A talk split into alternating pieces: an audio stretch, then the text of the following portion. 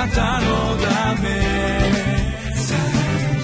遠くより近く。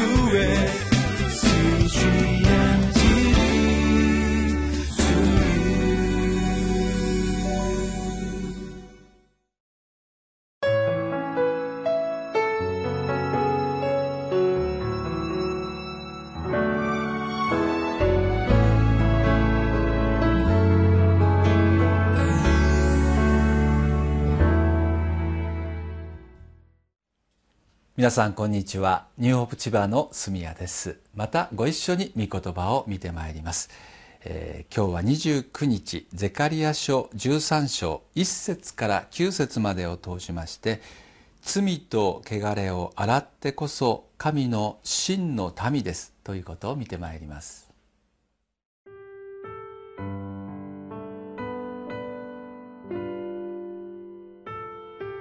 ゼカリア書13章一節から九節その日、ダビデの家とエルサレムの住民のために、罪と汚れを清める一つの泉が開かれる。その日、万軍の主の見告げ、私は偶像の名をこの国から立ち滅ぼす。その名はもう覚えられない。私はまたその預言者たちと汚れの霊をこの国から除く。なお預言する者があれば、彼を産んだ父と母とが彼に向かって言うであろう。あなたは生きていてはならない。主の名を使って嘘を告げたからと。彼を産んだ父と母が彼の予言している時に彼を刺し殺そう。その日、その預言者たちは皆、預言するときに見るその幻で恥を見よう。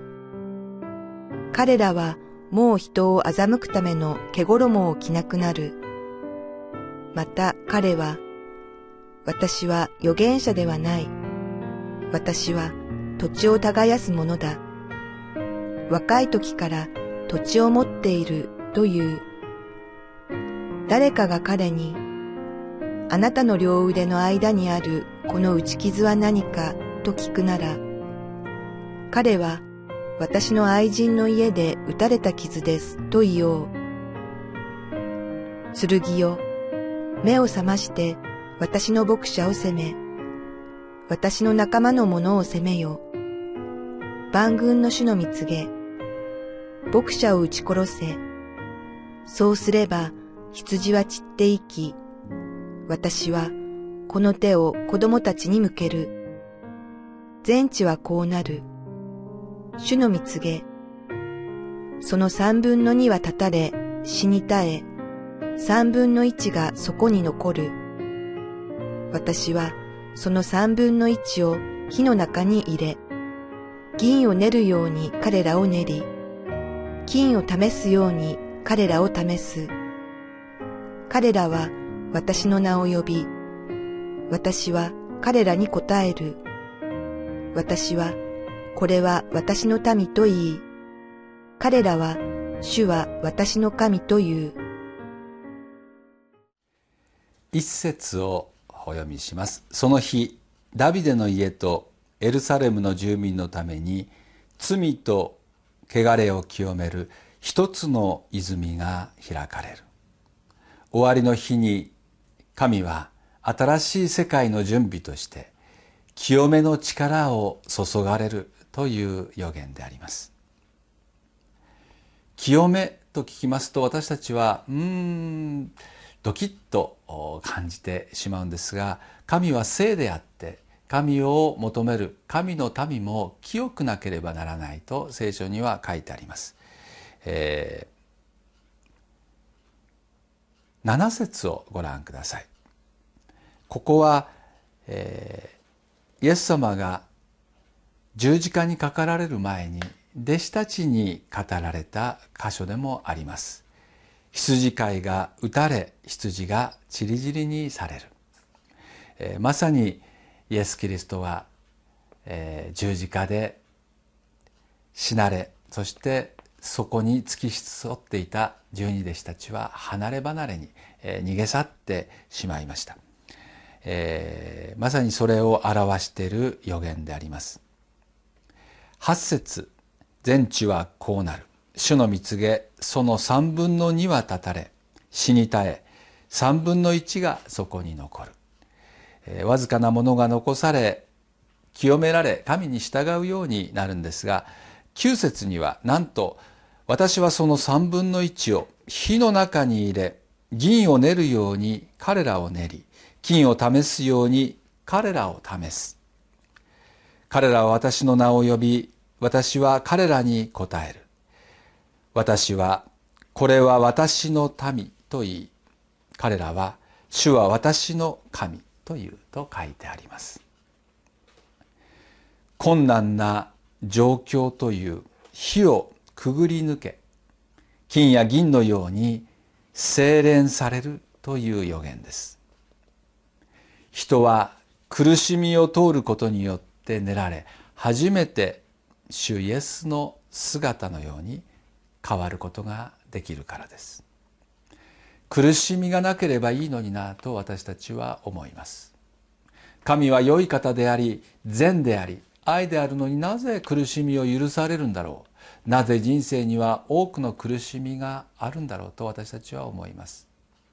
確かに祝福を注がれる私たちの必要なものだけを与えられるそれが神の愛であるならばその通りでしょう。でも神が本当に求めておられるのは私たち自身です。私たちの心です。聖書全体が私たちが神のように変わること主イエスの姿に回復されることを教えています。そのために必要なことは苦しみであり試練なんです。アブラハムも信仰が試されました。イエス様でさえも苦しみを通りました。ですから私たちの人生にも神様は試練を苦しみを用意されているんです。ヘブル書の12章の6節にはこのように書かれてあります。主はその愛する者を懲らしめ受け入れるすべての子に鞭を加えられるからである。神の本当の子供ならば神に本当に愛されているものであるならば誰もが試練を苦しみを鞭を受けると聖書は言っているんです。父親が懲らしめないしつけない子供があるでしょうか。もし懲らしみを受けていないならばそれは本当の子供ではないと聖書は言います。神の苦しみ神からの懲らしめを受けたことがありますか？人生の中でなんで思う通りにいかないんだろう？なんでこんなことが起こるんだろうか？という経験をされたことがありますか？主はあなたを愛しておられあなたをご自身の子として認めておられあなた自身が変えられていく。イエス・キリストの姿になることを願っておられるからです。どうぞお聞きください。神はあなたを愛しています。あなたを子として見ておられます。ですから試練を苦しみを送られるんです。よろしいですか？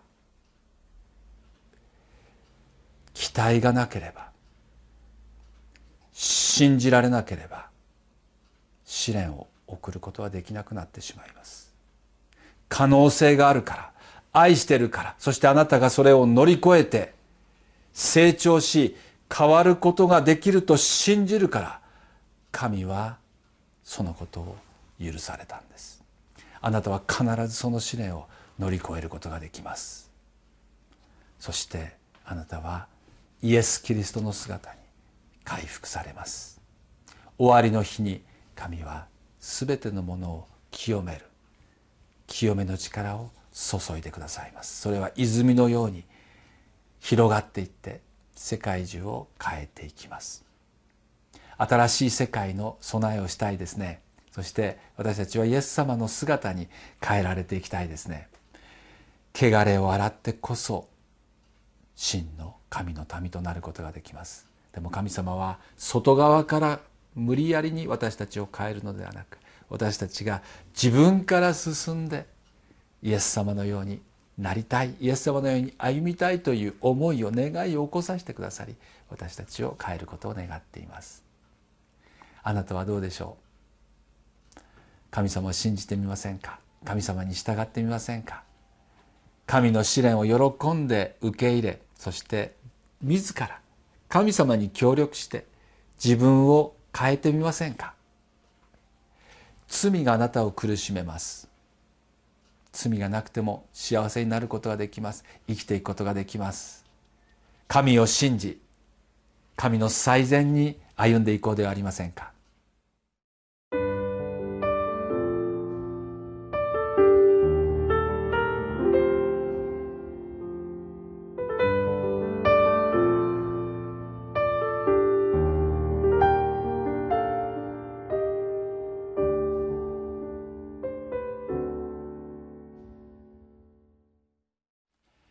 神はあなたの心をご自身の愛に引き寄せようとしています。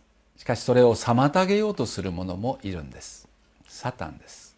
サタンは私たちを恐れ恐怖によって支配し神から引き離そうとしてきます。神様はそのことを十分ご存知で私たちの中にある恐れに気づかせそしてそれを神様に委ねるように苦しみや試練を送って教えようとしておられるんです。アブラハムにイサクを捧げようと言われた主はイサクを求めていたんじゃないんです。アブラハムの心を求めていたんです。でもアブラハムが恐れているものに気づかせそして恐れているものから解放しようとしたんです。あなたの心を縛っているものは何ですか？あなたに恐怖を抱かせ神から引き離そうとしているものは何ですか？神様はそれを教えそれに気づかせ大丈夫だよ。私はあなたをそのことからその苦しみその試練その恐怖から解放するよと語られているのではないでしょうか。主を信じてください。主を見上げてください。試練の時こそ苦しみの時こそ信じられない時こそアブラハムのように神を信じ神に応答するものになろうではありませんか。清めを通るのは苦しみです。なかなか私たちは清くなれないと思ってしまいます。でもそんな時こそだからこそ神を信じましょう。神はあなたを愛しています。そしてあなたを主イエス・キリストの栄光の姿に必ず変えてくださいます。お祈りします。主よどうぞお一人お一人を清めあらゆる悪からあらゆる恐怖から自由にしてください。主イエス・キリストの名前を通してお祈りいたします。アーメン。